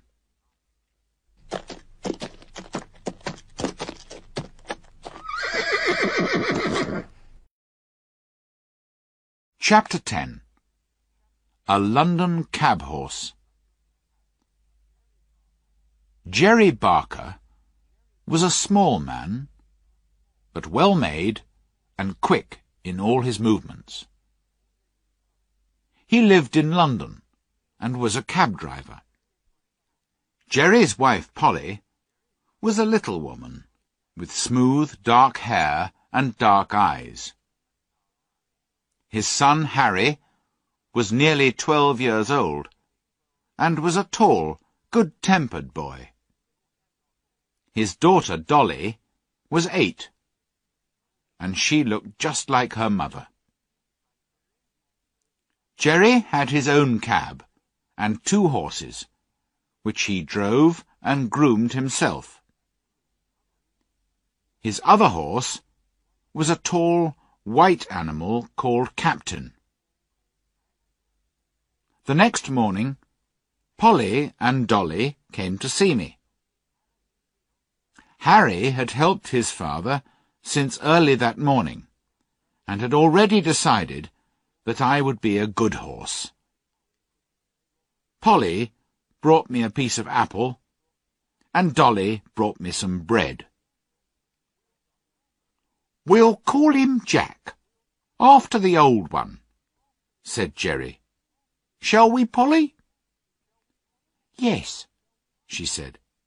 I like to keep a good name going. Captain went out in the cab all morning, and I went out in the afternoon. Jerry took a lot of care to make sure that my collar and bridle were comfortable, and there was no bearing rein. We went to the cab stand, where the other cabs were waiting for passengers, and took our place at the back of the last cab. Several of the other drivers came to look at me. Too handsome, said one. You'll find something wrong with him one morning. Then a man in a grey coat and grey hat came up. His name was Grant, and he looked a happy, sensible kind of man. He had been longer on the cab stand than any of the other men, so they let him through to have a look at me, and waited for his opinion. He looked me all over very carefully, then said, He's the right kind for you, Jerry. I don't care what you paid for him. He'll be worth it. My first week as a cab horse was very hard. I was not used to London. The noise, the hurry, the crowds of horses, carts and carriages. But Jerry was a good driver, and soon discovered that I was willing to work and do my best. He never used the whip on me, and we soon understood each other as well as a horse and man can do. Jerry kept his horses clean, and gave us plenty of food and fresh water, and on Sundays we rested. I never knew a better man than my new master. He was kind and good-tempered, like John Manly. Harry was clever at stable work, and always wanted to do what he could. Polly and Dolly came in the morning to brush out the cab and to wash the glass while Jerry gave Captain and me a grooming. There was a lot of laughing and fun between them, which all helped to keep Captain and me happy. The family came early in the morning, because Jerry did not like lateness. It always made him angry when people wanted him to drive hard because of their own lateness. One day, two wild-looking young men called to him. Cabby! Hurry up! We're late for our train at Victoria. Get us there in time for the one o'clock train, and we'll pay you double. I will take you at the usual speed, gentlemen, said Jerry. Extra money doesn't pay for extra speed. Larry's cab was standing next to ours. He opened the door and said, I'm your man, gentlemen. My horse will get you there all right. And as he shut them in, with a smile at Jerry, he said, He always refuses to go faster than a trot. Then, whipping his horse hard, he went off as fast as he could. Jerry patted me on the neck. Extra money won't pay for that kind of thing, will it, Jack? he said. Although he was against hard driving to please careless people, he always went at a fair speed, and was not against going faster if there was a good reason. I remember one morning we were on the stand waiting for a passenger when a young man carrying a large suitcase went by. He stepped on a piece of apple which lay in the road and fell down heavily. Jerry ran across the road and helped him up, then took him into a shop to sit him down. Some time later, the young man, looking white and ill, came out again and called Jerry. So we went across the road. Can you take me to the South Eastern Railway? he said. My fall has made me late, and it's very important that I don't miss the twelve o'clock train. I'll pay you extra if you can get me there in time. We'll do our best, sir, said Jerry, and helped him into the cab. It was always difficult to drive fast in the city in the middle of the day, when the streets were full of traffic. But Jerry and I were used to it, and no one was faster at getting through the carriages and carts, all moving at different speeds, going this way and that way. In and out, in and out we went as fast as a horse can do it. And we got to the station just as the big clock showed eight minutes to twelve. We're in time, said the young man happily. Thank you, my friend, and your good horse too. Take this extra money. No, sir, said Jerry. Thank you, but it isn't necessary. I'm glad we were in time. Now hurry, and catch your train. When we got back to the cab stand, the other men were laughing, because Jerry had driven hard to the train. How much extra did he pay you, Jerry? said one driver. Nothing, said Jerry. He offered me extra, but I didn't take it. If Jack and I choose to have a quick run now and then, that's our business, and not yours. You'll never be a rich man then, said Larry. Perhaps not, said Jerry, but I'll be a happy one. And you, Larry, added Mr. Grant, will die poor, because you spend too much money on new whips, beating your poor horse until it's exhausted, and then you have to buy another one. Well, I've never had good luck with my horses, said Larry. And you never will, said Mr. Grant. Good luck is very careful who she travels with, and mostly chooses those who are kind and sensible. That's my experience anyway. He turned round again to his newspaper, and the other men went back to their cabs. Winter came early, with snow, rain, or strong winds almost every day for weeks. Jerry sometimes went to a coffee shop near the cab stand, and sometimes Dolly came with some hot soup that Polly had made for him. One cold, windy day, Dolly was waiting for Jerry to finish his soup when a gentleman came towards us.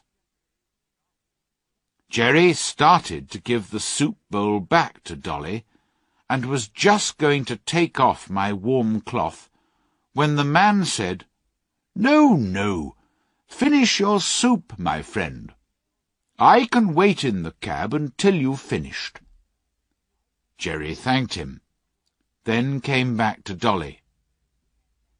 That's a real gentleman, Dolly, he said. He has time and thought for the comfort of a poor cab driver. Jerry finished his soup. Then we took the man to Clapham. After that, he took our cab several times, and often came to pat me. It was very unusual for anyone to notice a cab horse, and I was grateful. Another day, the gentleman saw a cart with two horses standing in the street. The driver was not with them, and I don't know how long they had been standing there. However, they decided to move on a few steps. Suddenly, the cart driver ran out of a building and caught them. He seemed very angry, and began to whip the horses hard even beating them around the head.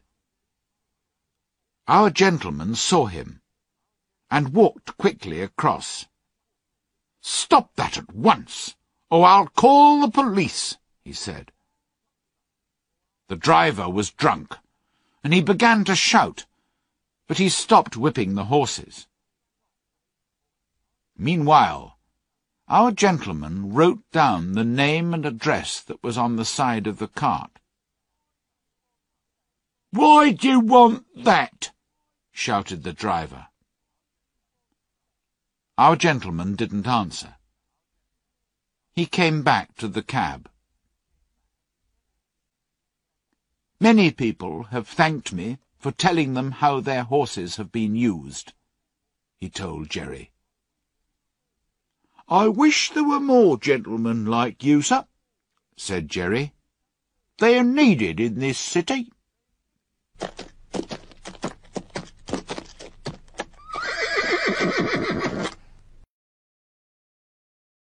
Chapter 11 Goodbye to Old Friends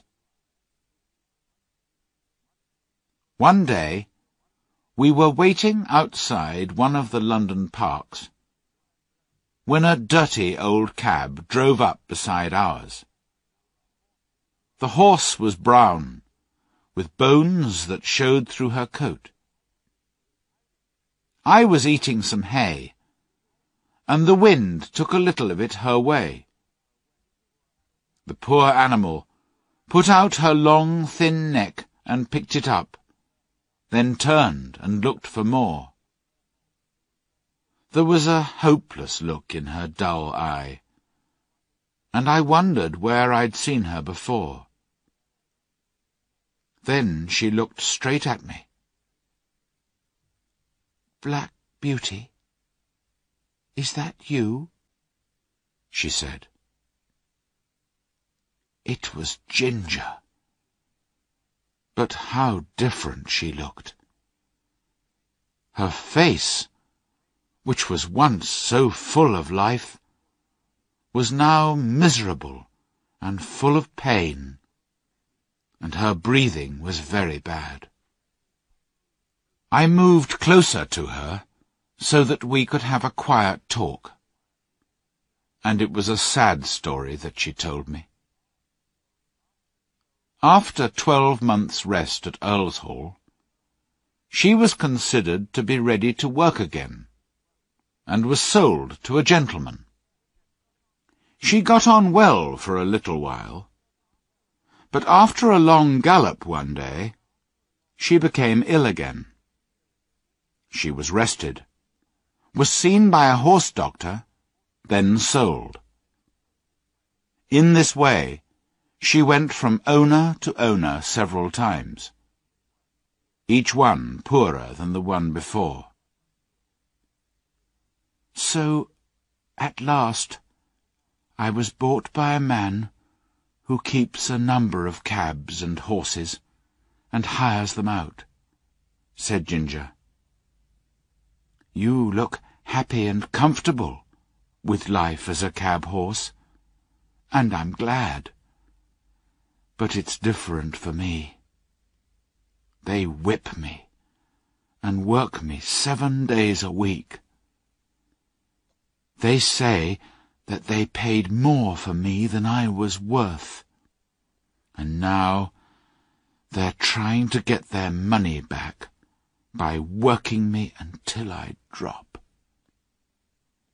You used to stand up and fight when people were cruel to you, I said. Yes, I did once, said Ginger. But men are stronger than we are. And if they're cruel and have no feelings, then there's nothing we can do about it. Oh, I wish the end would come. I wish I was dead. I was very sad. I put my nose against hers, but could find nothing to say that would cheer her up. I think she was pleased to see me, because she said, You're the only friend I ever had. A few weeks after this, a cart with a dead horse in it passed by our cab stand. It was a brown horse, with a long, thin neck, and I believe it was Ginger. I hoped it was because then her troubles would be over. There was one day when we were very busy. First, a fat gentleman with a large bag wanted to go to Bishopsgate Station. Then we were called by a lady who wanted to be taken to Regent's Park. Then a man jumped into the cab and called out, Bow Street Police Station, quick! After another journey or two, we came back to the cab stand, and Jerry gave me some food, saying, We must eat when we can on days like this, Jack. And he took out the meat and bread Polly had given him. But neither of us had eaten many mouthfuls before a poor young woman came along the street. She was carrying a child, and she looked lost and worried. Can you tell me the way to St. Thomas's Hospital, please? she asked. I have to take my little boy there, and I'm a stranger in London. The little boy was crying as she spoke.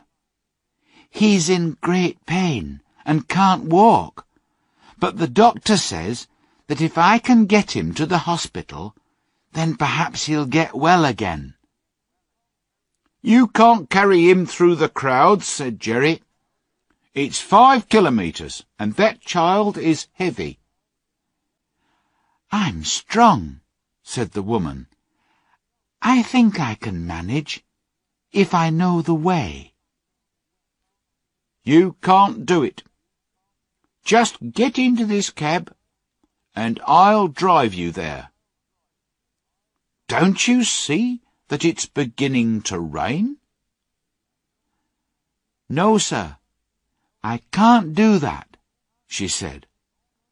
I've only just enough money to get me home again. Listen, said Jerry. I've got a wife and children at home, and I'd be ashamed of myself if I let a woman and a sick child put themselves in danger. Get in the cab, and I'll take you for nothing. Oh, how kind you are, said the woman, and began to cry.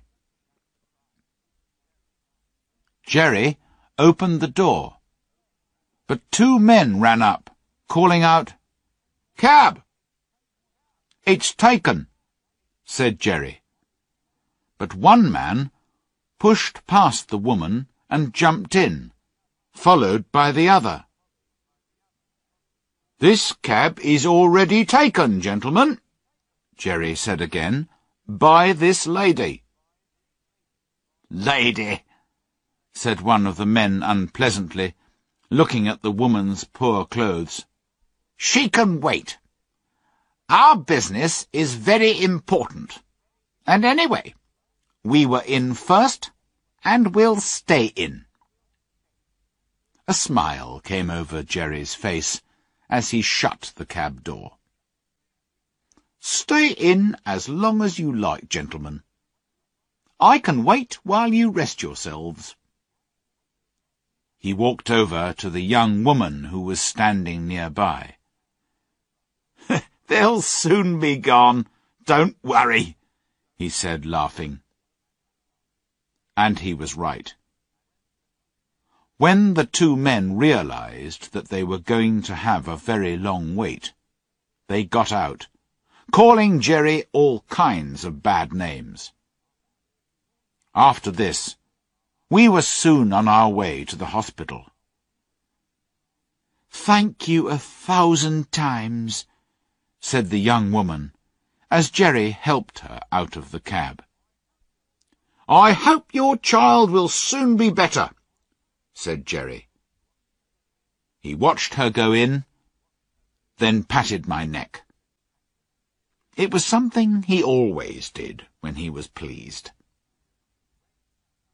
The rain was now coming down fast, and just as we were leaving the hospital, a lady came down the steps calling, Cab! Jerry seemed to know her at once. Jerry Barker, is it you? said the woman. I'm very glad to find you here. It's difficult to get a cab in this part of London today. I'll be proud to take you, said Jerry. Where do you want to go? Paddington Station, said the woman. We got to the station and went in under cover. The lady stood beside the cab talking to Jerry for some time. And I discovered that she was once Polly's mistress. How do you like cab work in the winter? she asked Jerry. Polly was worried about your cough last year. She worries because I work all hours and in all kinds of weather, said Jerry. But I get on all right, and I would be lost without horses to look after. It would be wrong to harm your health in this work when you have a wife and two children, said the lady. There are many places where good drivers or grooms are wanted. If you ever decide to give up cab work, let me know. She put something into his hand. There's some money for the children. Jerry thanked her and after leaving the station, we went home. Christmas and the New Year are no holidays for cab drivers and their horses. People go to parties and dances, and the work is often late. Sometimes driver and horse have to wait for hours, shaking with cold. We had a lot of late work during Christmas week, and Jerry's cough was bad. On New Year's Eve, we took two gentlemen to a house in the West End, and were told to come for them at eleven o'clock. You may have to wait a few minutes, but don't be late, one of them said. Jerry arrived at the right time, and we waited. The wind was very cold, and it was snowing. Jerry pulled one of my cloths higher over my neck, then walked up and down, trying to keep warm. At half past twelve, Jerry rang the doorbell and asked if the gentleman still wanted the cab. The man at the door said, Oh, yes, you'll be wanted. At one o'clock, the door opened, and two men came out. They got in the cab without a word, and told Jerry where to drive.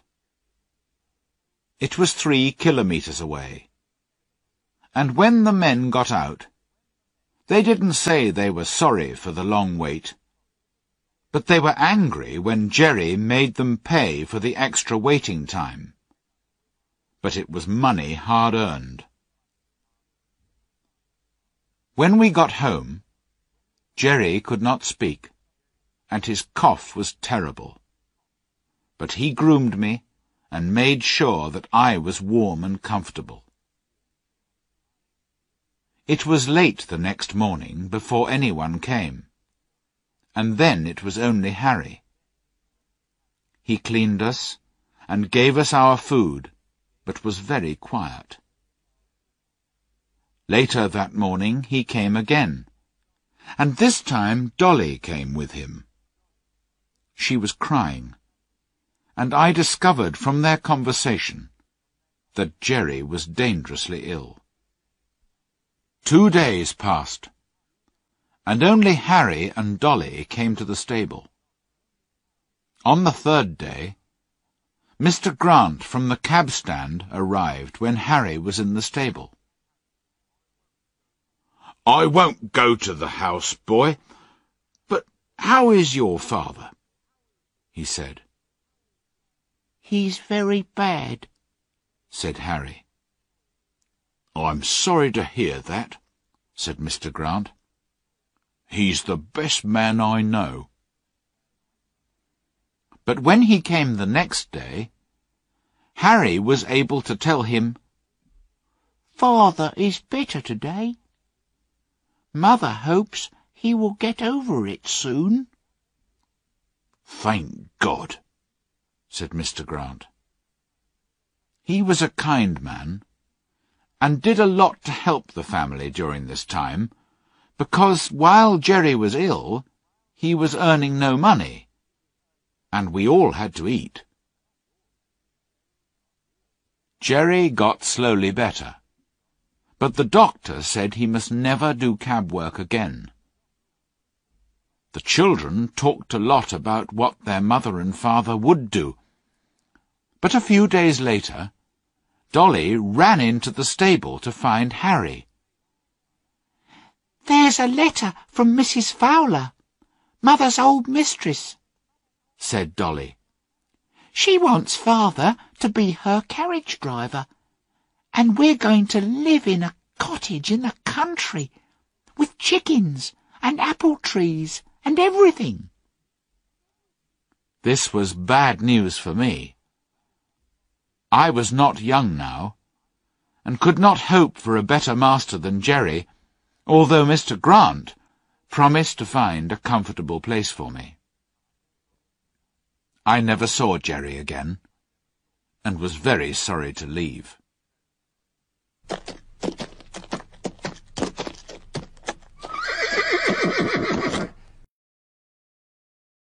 Chapter 12 Hard Times I was sold to a baker who Jerry knew.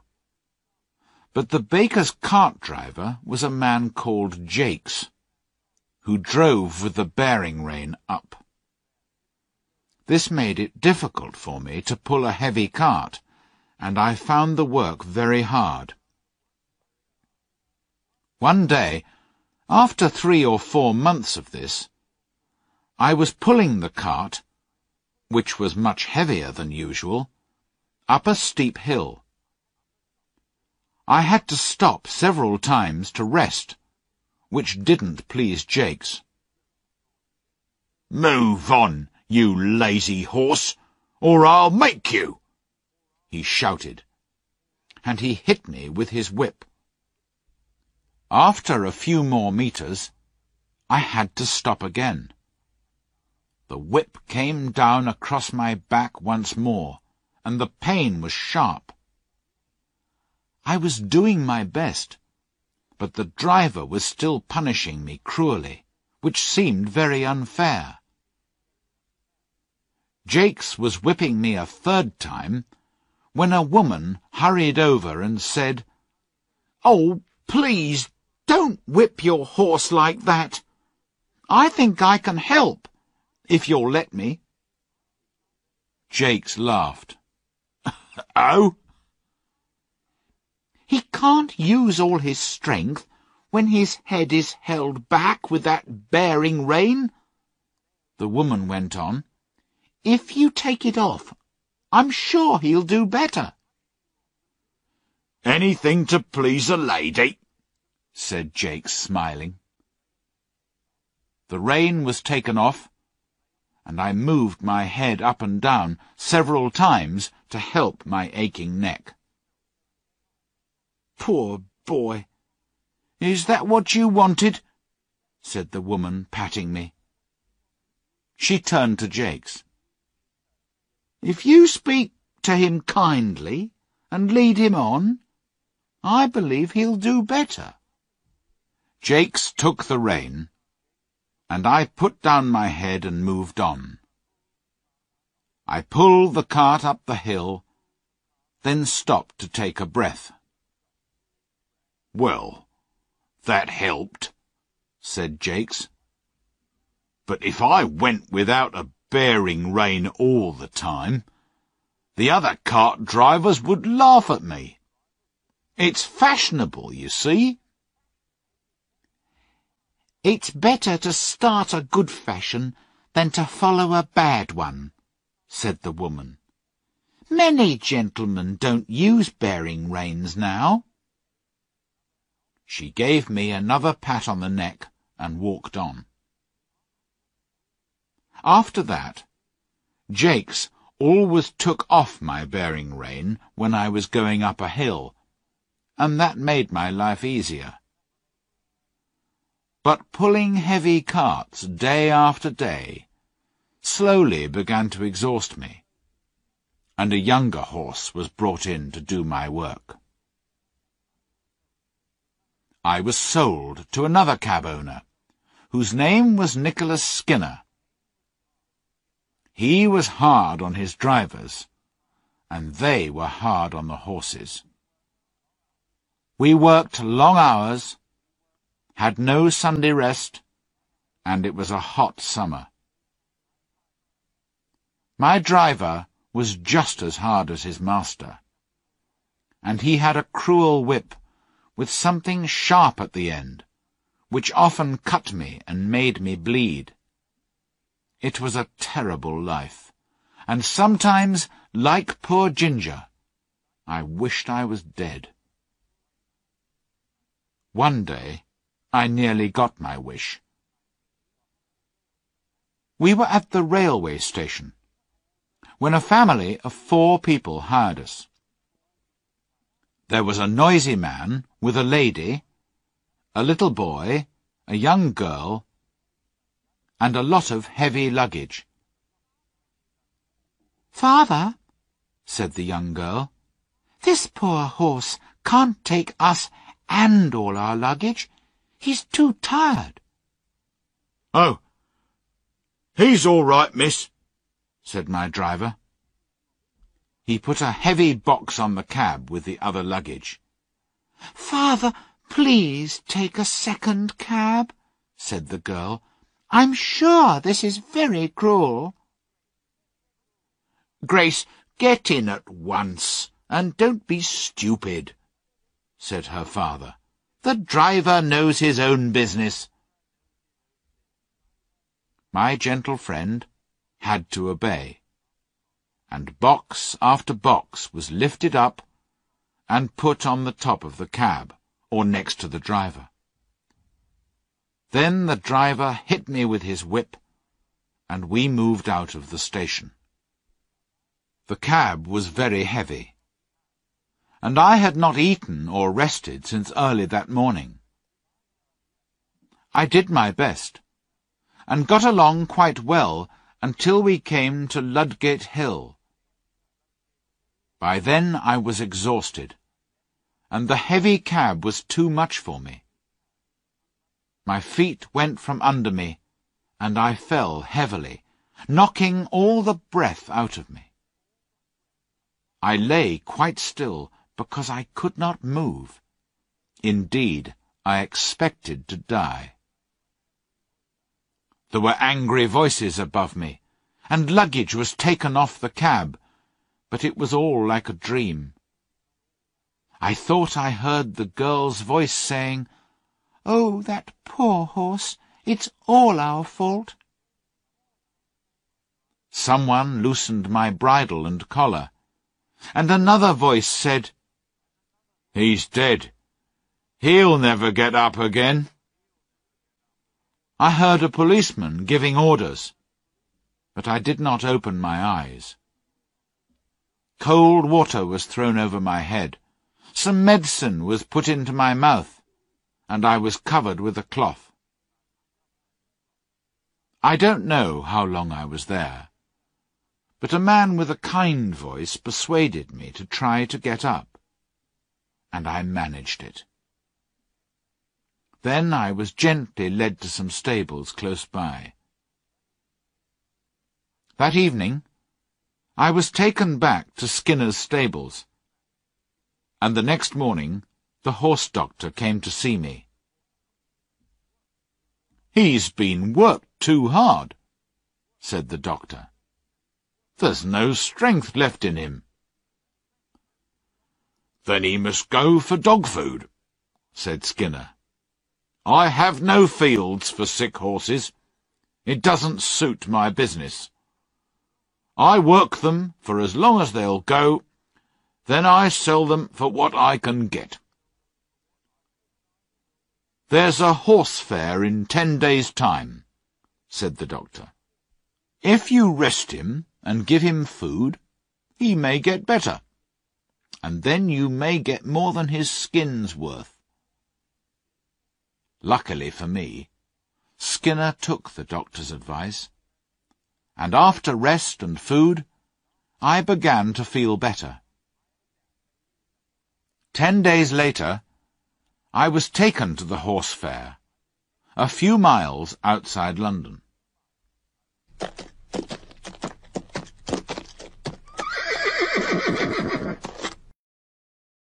Chapter 13 my last home. I was sold to a farmer at the horse fair, but it was his young grandson who persuaded him to buy me. The two of them walked past me, and seeing kindness in the farmer's face, I lifted my head, put my ears forward, and tried to look my best. The farmer stopped and looked at me. There's a horse, Willie, that has known better days, he said. Poor thing, said the boy. Do you think he was ever a carriage horse, grandfather?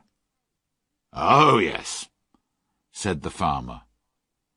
Look at his fine head, and the shape of his neck and shoulder. He reached out a hand and patted me on the neck. I put out my nose in answer to his kindness, and the boy gently put his hand against my face. Look how well he understands kindness, said the boy. Won't you buy him, and make him young and strong again? The man who was selling me said, the boy can recognize a good horse, sir. This one isn't old, just tired and thin from too much work. In six months he'll be fine. Five pounds changed hands, and soon after I was taken to my new home. The farmer gave orders for me to have hay and oats every night and morning and I was let out into a large field in the daytime. Willie, the young boy, was responsible for me, and he came to see me every day, bringing carrots or apples. During that winter, the rest, the good food, the soft grass and gentle running and trotting all helped to make me feel quite young again.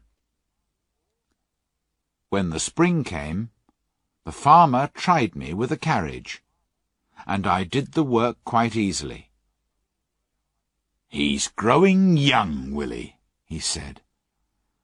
We'll give him some gentle work, and look for a good home for him. One day during this summer, the groom cleaned and dressed me with special care, and Willie seemed half worried and half excited as he got into the carriage with his grandfather. I hope the ladies like him, said the farmer. A kilometre or two beyond the village, we came to a pretty house, and Willie went to knock on the door. He asked if Miss Bloomfield and Miss Ellen were at home. They were, and Willie stayed with me while the farmer went into the house. He came back about ten minutes later with three ladies. They seemed to like me, but one of them, worried by my knees, wondered if I was safe. It's true his knees were broken once, said the farmer. But we don't know why he fell. It was probably a careless driver, and not the horse's fault at all. He seems very safe to me. If you like him, you can try him for a few weeks, he went on. Then your driver will see what he thinks of him. One of the three ladies, a tall, white-faced lady, who held the arm of a younger woman, said, You have always given us good advice about our horses, so we accept your offer to try him. The next morning, a young man came for me. He looked pleased until he saw my knees.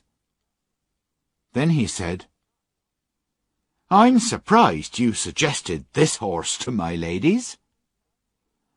You're only taking him to try him, said the farmer. If he's not as safe as any horse you ever drove, send him back, young man. I was taken to a comfortable stable given some food, then left to myself. The next day, the groom was cleaning my face when he said, That's just like the star that Black Beauty had on his forehead. I wonder where he is now. He looked more closely at me. White star on the forehead? One white foot? and a little white place on his back?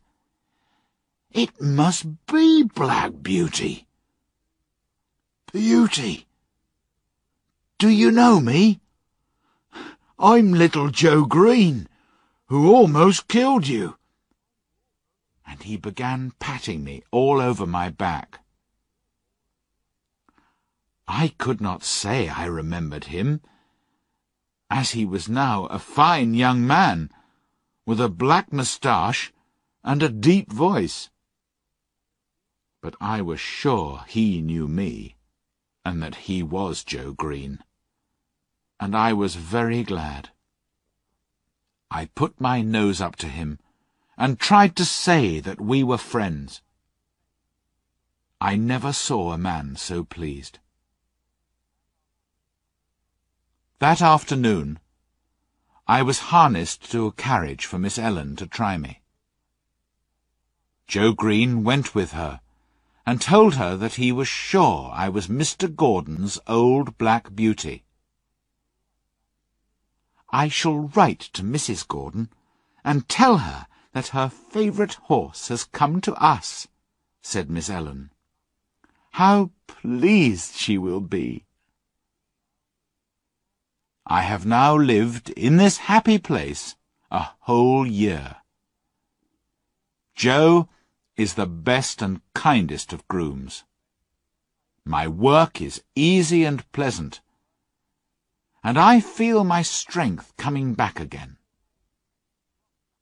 The ladies have promised that they will never sell me, and so I have nothing to fear. And here my story ends. My troubles are all over, and I am at home. And often, before I am quite awake, I dream I am still in the field at Birtwick, standing with my old friends under the apple trees.